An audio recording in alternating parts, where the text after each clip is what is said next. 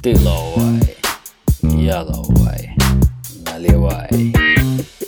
Садяхао, в эфире Лавайкаст, и снова в ваших наушниках звучит голос его ведущего, поливателя майка, смотрителя кактуса Альберта Крискова, известного под ником Папа Хуху. И сегодня у меня, как всегда, интересный гость, человек, который спустя многие годы, сейчас мы узнаем точно спустя сколько лет, вернулся, вернулся не просто в подкаст, вернулся еще и в Поднебесное. Итак, у меня в моей виртуальной студии Владимир Жданов, который был в этой виртуальной студии в 2019 году, и с тех пор много чего утекло и притекло обратно. Владимир, привет-привет. Да, Джахао, всем привет-привет. Скучал по вам. Да, ты, я уверен, скучал не только по нам, еще и скучал по китайской кухне. Ну, Сегодня я нашим слушателям скажу, что у нас будет две таких больших темы. Одна – это тема возвращения после ковида, потому что ты один из первых людей, кто в Китае возвращается после этой вот страшной и уже никем не упоминаемой всеми забытой пандемии. А другая тема – ты работаешь в очень интересной индустрии, о которой мы тоже сегодня поговорим чуть-чуть. Нашим слушателям сразу скажу, что это игровая индустрия, то есть ты человек, который делает те игры, в которые потом многие играют, и на эту тему тоже мы немножко пообщаемся. Отлично. Ну, давай тогда с первого топика. Каково это вернуться в Китай? Это очень интересное и необычное ощущение. Как э, мы с тобой говорили в 2019 году, я тогда навсегда уехал из Китая с разными мыслями, разными целями. И для меня эта глава была закрыта полностью. Я никогда не предполагал, что я приеду надолго в Китай еще раз. Но жизнь так повернулась. И пока впечатления прекрасные. Тем более, что я приехал в Шанхай. Я помню, что в России ты же сидел где-то в деревне, правильно? Где-то на нашем северо-западе, если мне не изменяет память. Все верно. Я сидел в Калининградской области, и там я провел больше трех лет. Потом э, случились все эти прекрасные события с отрицательным знаком. И я теперь в Китае. Так, и давай тогда нашим слушателям напомним, что когда ты уезжал из Китая, ты думал, что ты рвешь бумажные мосты, сжигаешь деревянные понтоны, или как это называть, но тем не менее, я помню, что у тебя был такой настрой, что все, да, эта глава закрыта, уезжаю и не зовите меня обратно все-таки что поменялось, помимо замечательных событий с отрицательным знаком? А, я никогда не рвал мосты, не сжег э, китайские э, драконьи лодки э, с Китаем. Эм, как мы с тобой говорили в прошлом выпуске, продолжая этот разговор, я тогда работал какое-то время с Dodo Pizza, которая в э, Китае пыталась запуститься. А затем я снова работал с э, AliExpress, э, но уже российским. А, поэтому я никогда не, не думал, что я совсем порываюсь в Китае. Слушай, ну столько лет посвятить жизнь этой стране, этой культуре, она в тебе навсегда остается, и ты так или иначе к ней вернешься.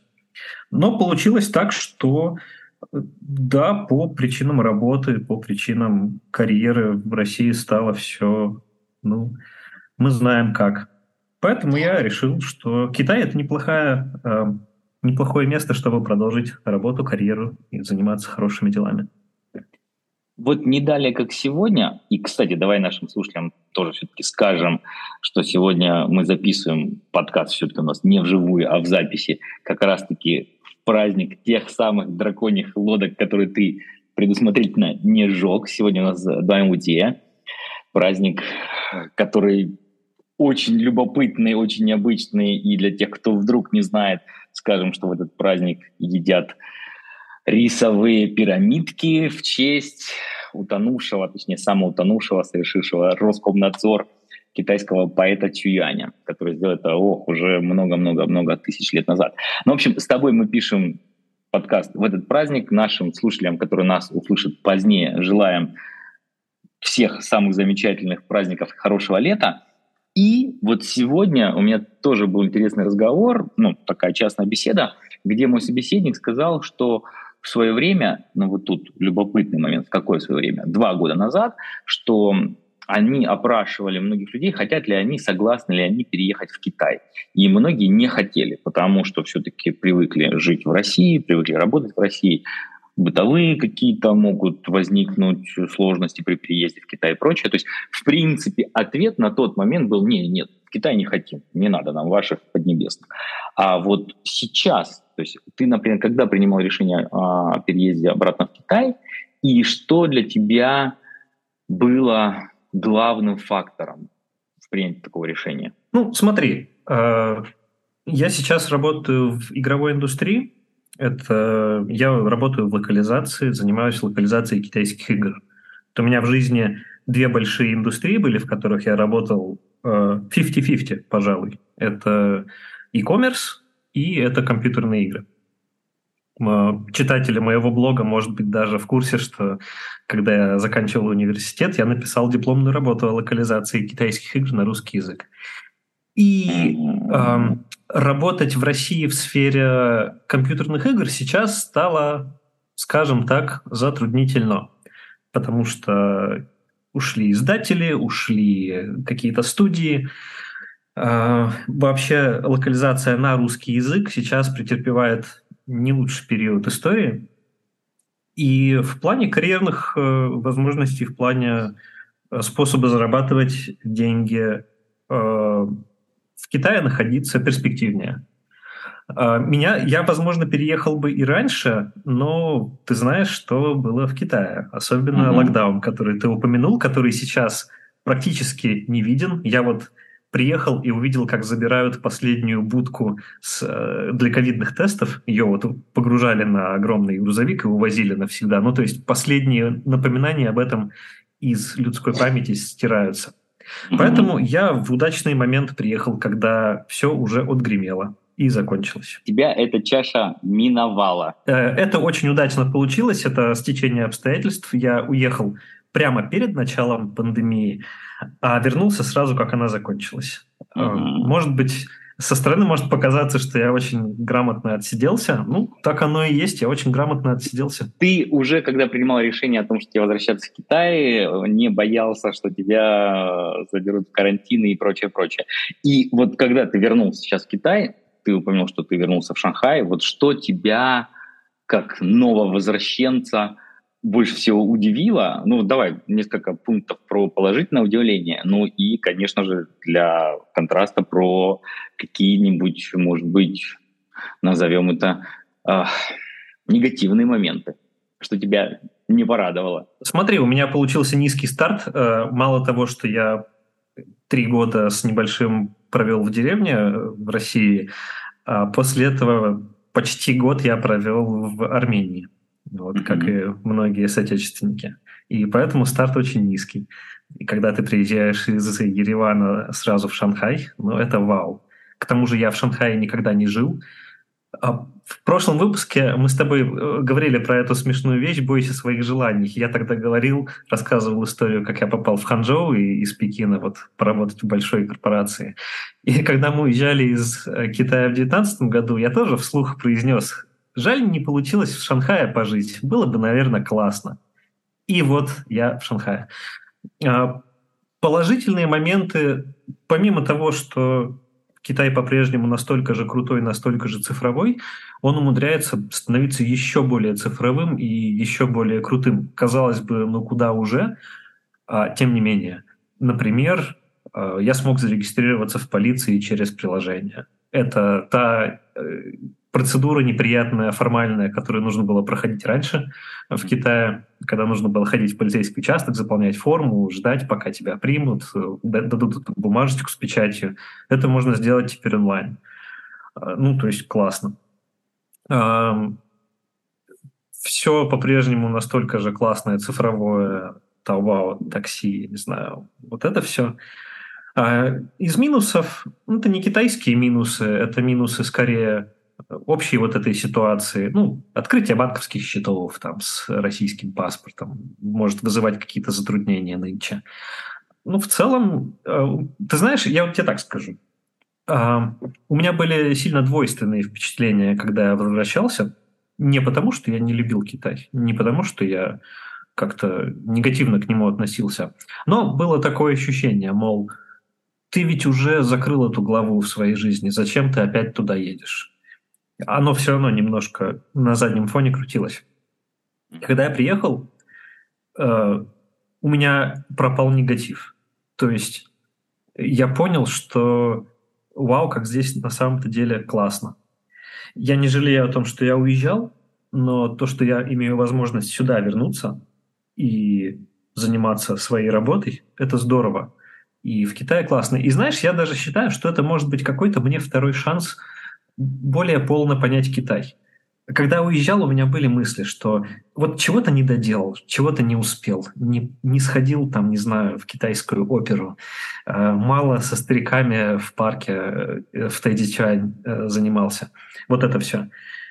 А сейчас как бы мне жизнь дала еще один шанс. Типа, попробуй еще раз. Окунись еще сильнее в китайскую культуру и закрой те гештальты, которые у тебя оставались незакрытыми. Вот такое у меня впечатление от приезда. Ну, отлично. Ты знаешь, оно, конечно, полностью такое воодушевляющее. Надо будет обязательно с тобой записать еще один подкаст, может быть, через год. Посмотрим, насколько выветрится вот это ощущение новизны и вау-фактора. Но действительно, нашим слушателям я, конечно, хочу сказать, я всегда это говорил и придерживаюсь по-прежнему этой точки зрения, что, конечно, если у вас есть сомнения, ехать в Китай или нет, то я однозначно толкал бы вашу чашу весов в сторону того, что ехать, потому что в Китае действительно круто, в Китае мега удобно, комфортно, то, что здесь происходит, скорость перемен, это тоже не видано, наверное, нигде. И любой человек, который сюда попадает, он отдает должное, во-первых, огромному предпринимательскому драйву, который здесь есть, ну и, соответственно, это толкает все области экономики развиваться еще больше, еще круче. Но, кстати, вот чтобы, наверное, закрыть тему возвращения, задам тебе последний вопрос, связанный с ней. Не удивило ли, ли тебя, что Китай подорожал? С одной стороны, да. Тем более, что я приехал сразу в Шанхай. Наверное, один из самых дорогих городов в Китае.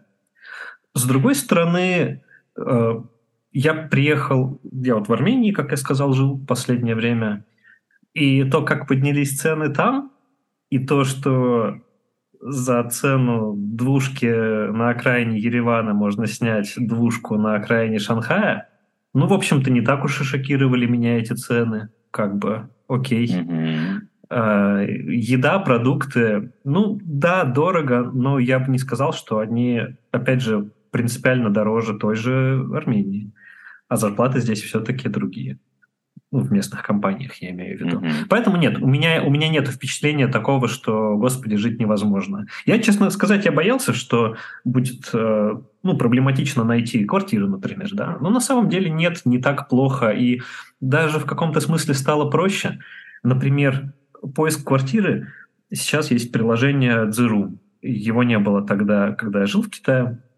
И это просто какая-то фантастика. То есть после многих лет снимания через э, дворовые агентства или через знакомых, а тут все в приложении, все как айтишники любят, чтобы поменьше с кем-то общаться и чтобы все было в цифровом виде. Ну, класс, класс. Mm-hmm. Много негативных моментов исчезли из тех, mm-hmm. что вот были в моем опыте Китая до этого. Вот видишь, значит, все-таки цифровой рай. Ну, как ты говоришь, особенно для айтишников, я думаю, здесь очень много интересного, очень много любопытного, начиная от цифрового юаня, который это отдельная, конечно, тема, надо будет э, как-нибудь на эту тему пообщаться тоже, чтобы понять, насколько такая вещь, как цифровая валюта в Китае будет развиваться. Понятно, что мобильные платежи, которые мы все делаем через WeChat и Alipay, это все-таки другая история.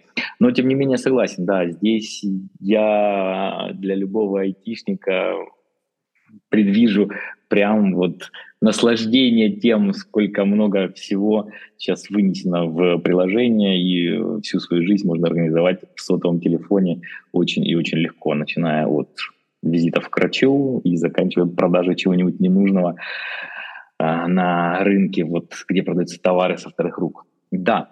Ну что, Владимир, тогда тему возвращения в Китай мы пока ставим на маленькую остановочку. Может быть, вернемся к ней не в этом подкасте, а может быть, через годик действительно. Давай поговорим немножко про игры, потому что ты упомянул важное слово локализация. И вот получается, что ты русский человек, сидишь в Шанхае и локализуешь китайские игры на русский язык. Я правильно это понимаю? Да, все так. Локализация — это переводы, редактура, контроль качества. Ну, в общем, довольно большая сфера. И мне кажется, у любого человека, который это услышит, сразу возникает вопрос, а насколько это все-таки процесс, который требует изменения чего-то с точки зрения создания чуть другого угла, чуть другого флера, чуть другого оттенка, или это просто вот перевод. Вот там говорит, не знаю, китайский персонаж, там, цао-цао, зачем ты сюда пришел, и ты просто это переводишь, да, и, и, или вообще как вот этот процесс локализации, он что в себя включает? Смотри, э, абсолютно зависит от того, как построен проект и как он э, на какую аудиторию он рассчитан, какой у него есть, какая у него есть идея.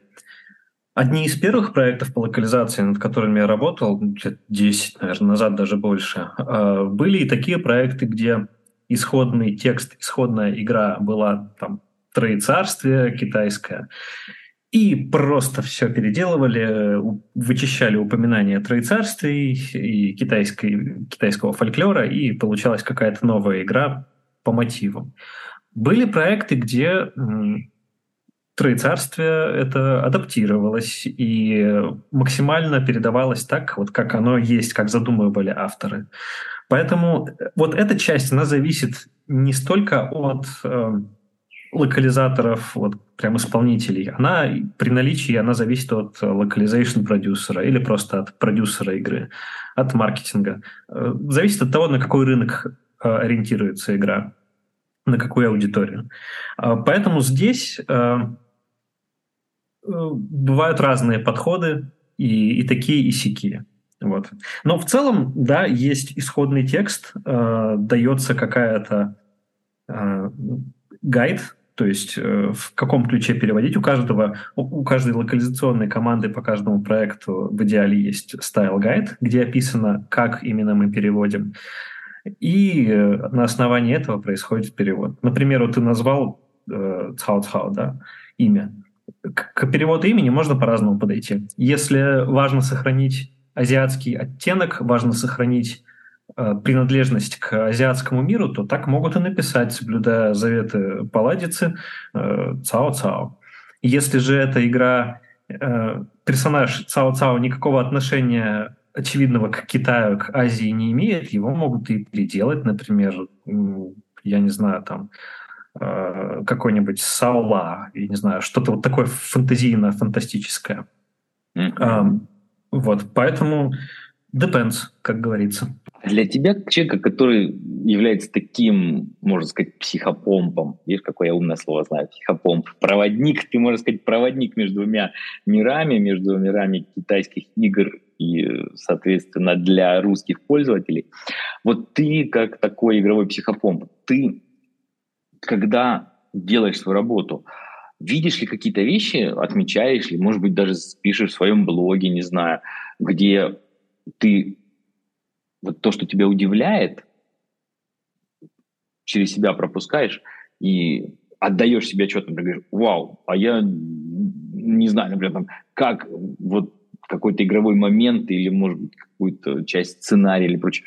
Вот как это там русскому игроку зайдет, или, например, это вообще не зайдет. И, или, наоборот, это вынесет ему крышу, потому что там, в России никто так не делает игры, а тут бах, там ребята китайцы сделали, и это точно будет бомба. Вот может быть, поделись какими-то такими конкретными примерами. Я пропускаю это все через себя, но в паблик это выносить э, не выношу. Тут две причины. Одна это с началом вот этого всего, что происходит, уже полтора года стало меньше настроения писать в паблик, а второе это NDA. Э, могут и по попе шлепнуть, если mm-hmm. будешь выносить рабочие детали в паблик. Это так обычно не принято. Ну, то есть, может быть, через год, через два или там после увольнения, через какое-то время можно рассказать, но тогда, может быть, уже и запал пропадет.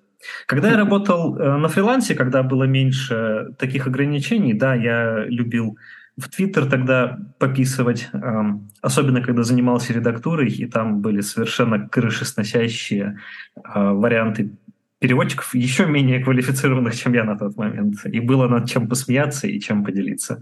И когда я в Китае работал, тоже были довольно смешные случаи. А, у меня был в карьере такой момент, когда приходилось редактировать русский текст, написанный не нейтивом, так скажем.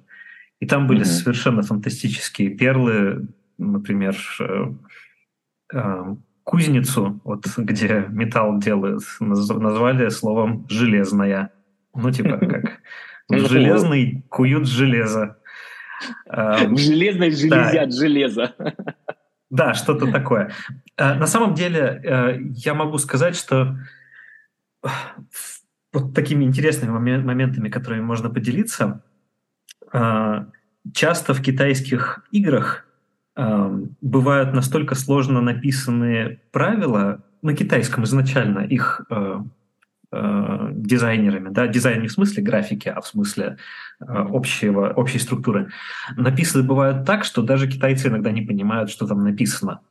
Один раз у меня был случай, когда был э, правила навыка у персонажа, и они были написаны там две строки на иероглифами. Я читал, читал, я не мог понять, не мог уловить суть. Я посоветовался с коллегами, переводчиками тоже с китайского, и они тоже не могли понять, в чем дело. И потом я пошел к автору этого текста, э, не к автору, вернее, к э, промежуточному такому человеку между автором текста и нами, китайцу. Я говорю, слушай, не понимаю, помоги, объясни. И он прочитал несколько раз и говорит, я что-то тоже не понимаю, пойдем вместе узнаем. То есть вот такие э, вещи тоже бывают. И ты можешь начать сомневаться в себе, что ты что-то, наверное, недостаточно хорош. Но на самом деле это просто сложно написанный текст, потому что уметь писать тексты даже на своем родном языке — это навык и искусство. Оно не дается тебе в детском садике вместе с манной кашей. А вот тут у меня следующий вопрос. Мы же сейчас все знаем про рост искусственного интеллекта, про чат GPT в самых разных своих вариантах и ипостасях. Вот в вашей индустрии, как ты думаешь, скоро ли искусственный интеллект разделается наконец-таки с дизайнерами и создателями сценариев и будет прям вот ты ему говоришь, искусственный интеллект, сделай ко мне игру, где ввел какие-то параметры, не знаю, надо будет, чтобы махали мечами в подземельях, и он бах тебе, и без участия всяческого человеческого интеллекта делает игру. Вот когда нам такое чудо придет? Я тебе так скажу. Смотри, я занимаюсь локализацией языком, да, вот то, что связано с языковой частью. А, поэтому, когда речь заходит о чат GPT и других ругательных словах, э, часто я это воспринимаю в контексте машинного перевода пресловутого. И машинный перевод, вот Google Translate э, знаменитый, его молодой внук DeepL и так далее, э, это все э, такие технологии, которые раз в одну-две декады вызывают потрясение, что вот сейчас переводчиков выкинут.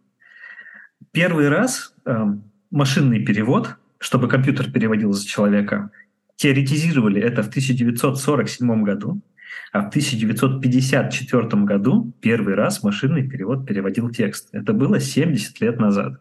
И тогда считали, что профессия переводчика вот-вот умрет. Все, не нужны они. Есть ВМ большие, и они переводят.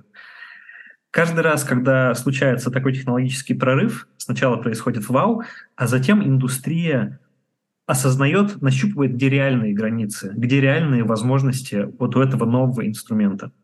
И потом опять происходит спад и разочарование в э, машинном переводе, в частности. И так, такие спады, они происходят постоянно, вот каждые 15-20 лет. Сначала статистический перевод, потом э, другие виды его. Вот последняя итерация — это нейросети. Сейчас у нас снова пришли большие языковые модели.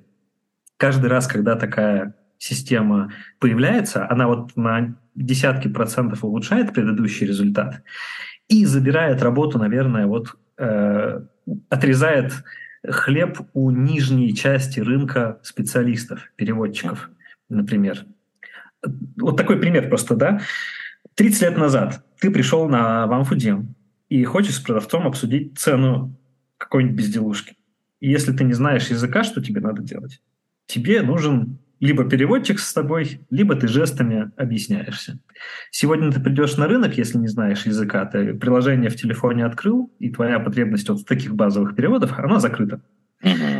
Из, моей, из моей родной практики пример. Когда я в 2011 году начал uh, full-time job свой первый, uh, у меня одна из обязанностей была перевод корреспонденции электронной почты. И оглядываясь из сегодняшнего дня на того меня, 12 лет назад. Я понимаю, что сейчас мою ту должность, ну, на 50% Google переводчик закрыл. Потому что сейчас Google переводчик, он, работ, он работает примерно так, как я, еще не выпустившись из университета, работал тогда. Только быстрее и значительно дешевле. Поэтому каждый раз, э, когда технология развивается, да, нижняя часть, нижний пласт переводчиков работу, возможно, теряет. Но здесь есть э, другой момент. Каждый раз, когда это происходит, компаниям становится все проще выйти на глобальный рынок. То есть вот глобализация сегодня для компаний, она проста как никогда. Ну ладно, не во всех странах э, оставим, некоторые регионы нашей планеты как кому-то сложнее стало, но в целом сейчас намного проще запустить свой продукт, там сделать веб-страницу на 18 языках. Соответственно, э, закрыв вот эту вот базовую часть, все равно остается потребность э, в переводе какого-то более крутого контента, в написании контента. Например, э, написание баннера э, креативного. Это по-прежнему машина толком не может делать. Для этого нужен человек. И получается, что отбирая работу каких-то совсем простых пере- переводов, отбирая вот эту часть работы, создается взамен, наоборот, более высокоинтеллектуальный э, контент теми же переводчиками, по сути. То есть вот это Но... немножко уравновешивает, я, я считаю. Понимаю твою точку зрения и скорее с ней согласен. Действительно, в принципе, я думаю, что от того, что искусственный интеллект будет переводить и писать какие-то тексты, от того, что будут беспилотные машины, вряд ли мы увидим ситуацию, когда прямо на улице будет куча безработных, потому что эти люди, чей труд выполняет машина, они наверняка переучатся на что-то еще более крутое, по крайней мере, у них такая возможность будет. И действительно, если монотонный такой труд, который можно заменить машиной, машина выполнит без проблем, то у человека, будем надеяться, это время останется для творчества. И вот тут давай мы плавно перейдем тоже от темы локализации к теме творчества, потому что ты же работаешь в индустрии, где тема креативности, создание чего-то нового, она как никогда, как нигде, наверное, важна. Вот скажи, раньше же у нас был такой стереотип, такой штамп, что в Китае ну, нет креативности, что копировать, да, там, создать Diablo 38, да, но вот свое что-то новое нет. А тут, как я понимаю, я человек, который не играет в игры, я не, к сожалению, не из вашей целевой аудитории, но даже я там, слышу, вижу, что возникают игры, которые очень успешно на международных рынках, не говорю про китайский. Вот ты что скажешь про китайский креатив? Китайский креатив есть, и это большое заблуждение, что китайцы ничего не умеют делать своего. То, что было в их истории э, ну и остается такой период копирования. В общем, ничего в этом принципиально зазорного нету. То же самое проходила Япония, то же самое много кто проходил. Вообще, если посмотреть на написание книжек креатива, ну, давайте возьмем сказку о царевне и семи богатырях. Ну, как бы копи копировать, воспроизводить какие-то хорошо работающие вещи, ничего в этом само, самом по себе предусудительного нету. Как это исполняется, это уже другой вопрос. Можно более или менее очевидно копировать. Некоторые китайские игры действительно могут выглядеть как клоны. При этом есть, э, появляется все больше и больше игр, которые не стыдные, которые сделаны хорошо, которые вбирают в себе лучшие эм, практики, лучшие какие-то приемы из других игр. И это здорово, и это, это очень классно. У меня был опыт работы в, в компаниях э, китайских, которые делали откровенно стыдный продукт. Но у меня есть и опыт э, работы в компании с совершенно прекрасными вещами. Я не могу отказывать китайцам в креативе. Поэтому нет, здесь я совершенно не согласен. У китайцев есть креатив, и не занимать им креатива. Есть очень успешные китайские компании, например, DJI, который делает дроны. Чисто китайская компания, ни с кого не скопированная. Это абсолютно от начала до конца китайский продукт. И пользуется прекрасным успехом на рынке. Поэтому китайцы умеют, не нужно на них смотреть свысока, уже научились и уже производят прекрасный продукт. Очень, мне кажется, важно слышать это от человека, который работает в такой индустрии, где это заметно. И это действительно для наших слушателей, мне кажется, тоже важная информация, потому что есть, как мне кажется, все равно вот этот миф, он живучий, и все равно есть некая такая надежда на то, что, ах, вот э, все-таки работники творческого труда в Китае будут востребованы, потому что есть такая ниша и прочее, прочее. Но вот говоря про это, и тут мы с тобой выходим на другой вопрос, немножко залинковывая залинковывая его, да, на самый первый вопрос про возвращение в Китай. Вот по твоему мнению сейчас для тех, кто хочет приехать в Китай работать, какие надо иметь навыки, какие должность, нет, должность неправильно сказать, какие ниши есть для иностранцев, чтобы они эти ниши комфортно заполняли в Китае. Почему задают вопрос, тоже нашим слушателям скажу, что кто интересуется этими вещами, наверняка видел статистику, что количество иностранцев в Китае падает, продолжает падать, и что количество иностранцев в таких городах, как Шанхай и Пекин, а это два мегаполиса, где их должно быть много, оно совершенно мизерное. Оно измеряется какими-то долями одного процента. В то время как теоретически для создания все-таки атмосферы, в которой будет еще больше креатива, еще больше возможностей для генерации чего-то нового. Вот говорят, что, наверное, должно быть там 2, 3, 4, 5 процентов иностранцев, чтобы это было, чтобы это был некий такой, пусть и в небольшой степени, но плавильный котел.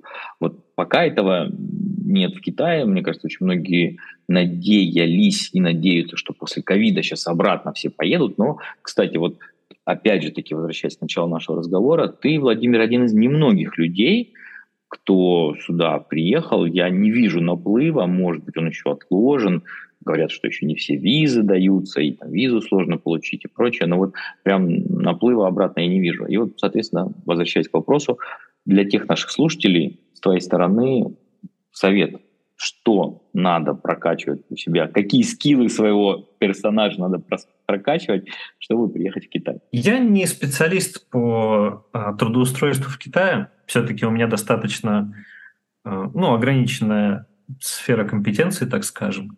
Я работал в каких-то технологических компаниях, и сейчас большая турбулентность.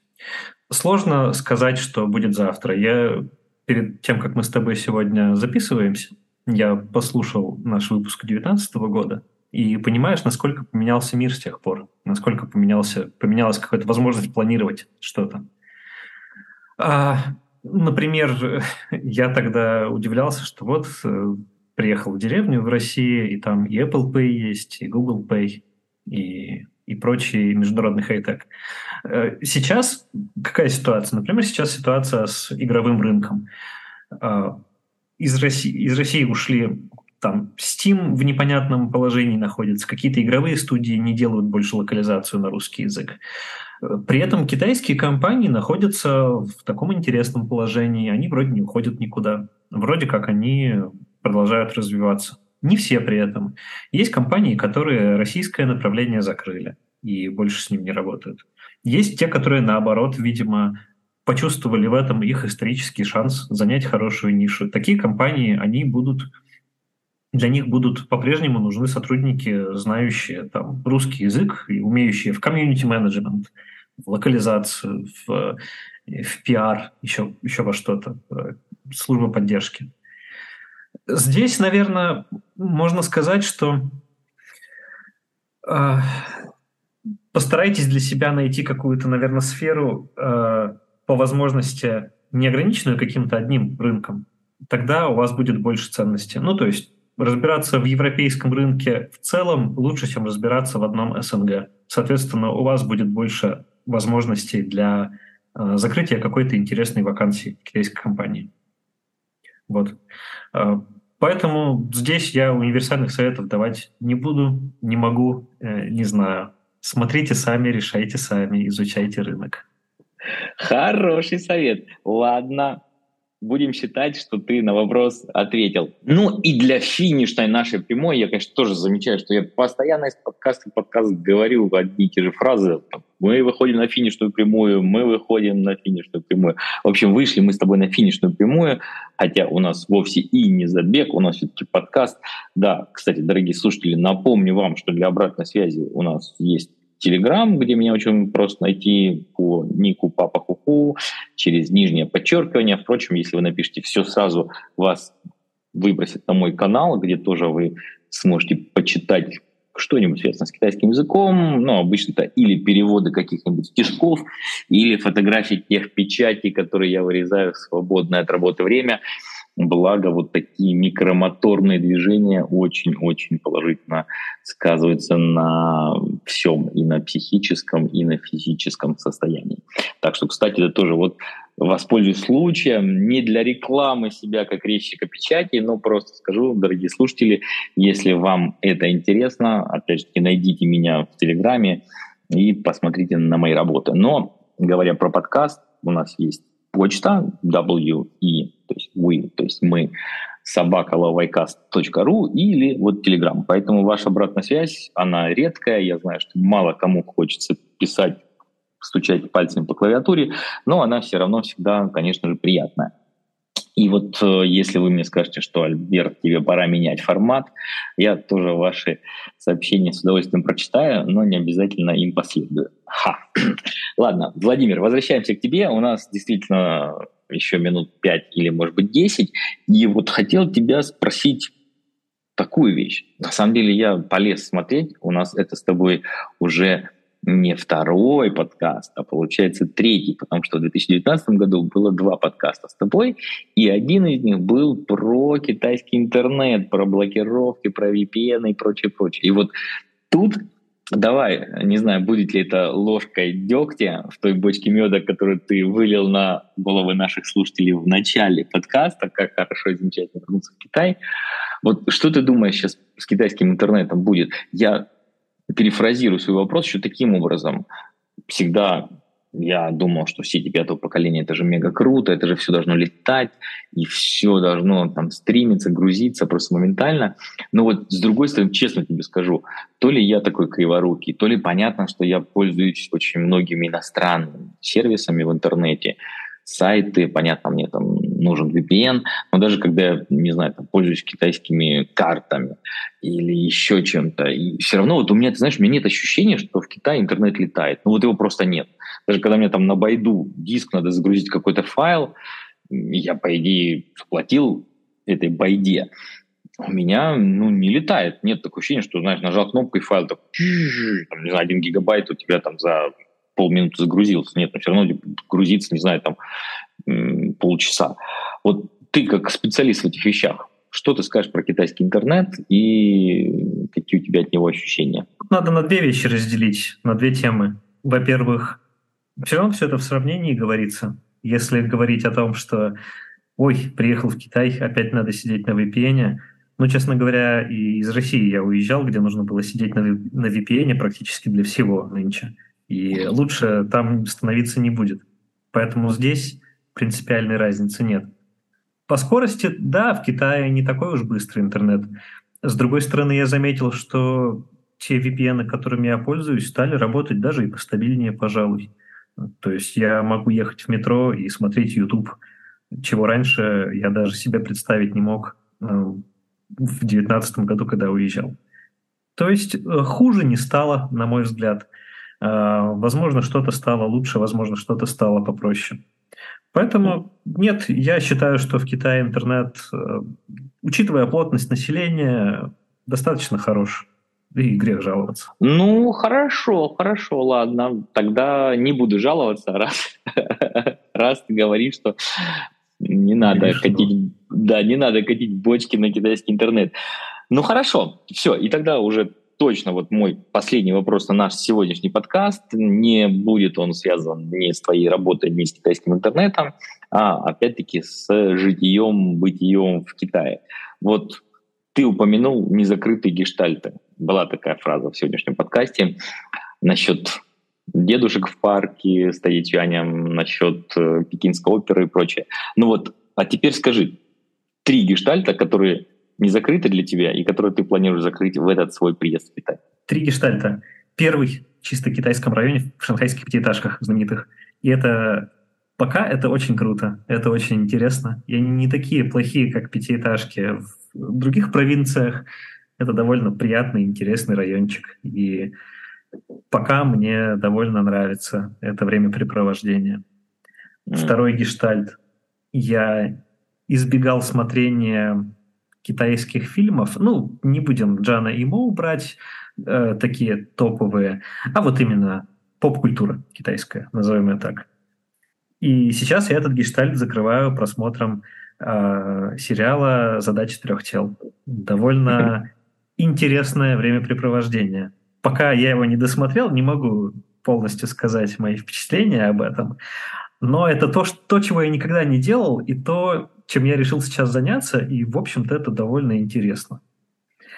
Третий гештальт, ну, не знаю, Чоудофу, наверное, попробовать надо. А, может быть, через год с тобой запишемся и посмотрим, э, смог ли я это сделать или нет. Да, насчет Чоудофу, я тебе так скажу, конечно, не вспомню точно сейчас, в какой год он мне понравился, но это однозначно было через больше, чем 15 лет после приезда в Китай. То есть как минимум 15 лет.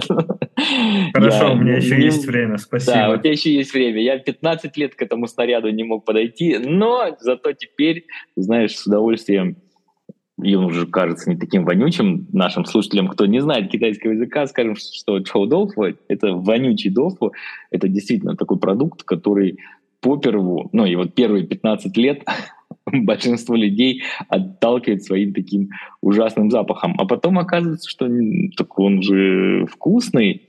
Так что вот, дорогие слушатели, на этой тогда, я надеюсь, веселой и оптимистичной ноте, а именно, что даже Чхудову может понравиться, если достаточно долго прожить в Китае.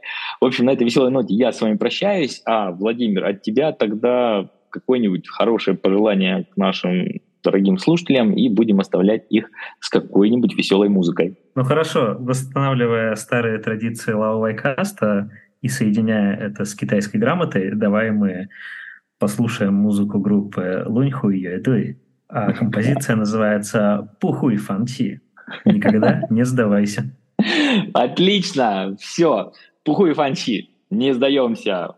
Всем пока-пока. Пока. -пока. пока.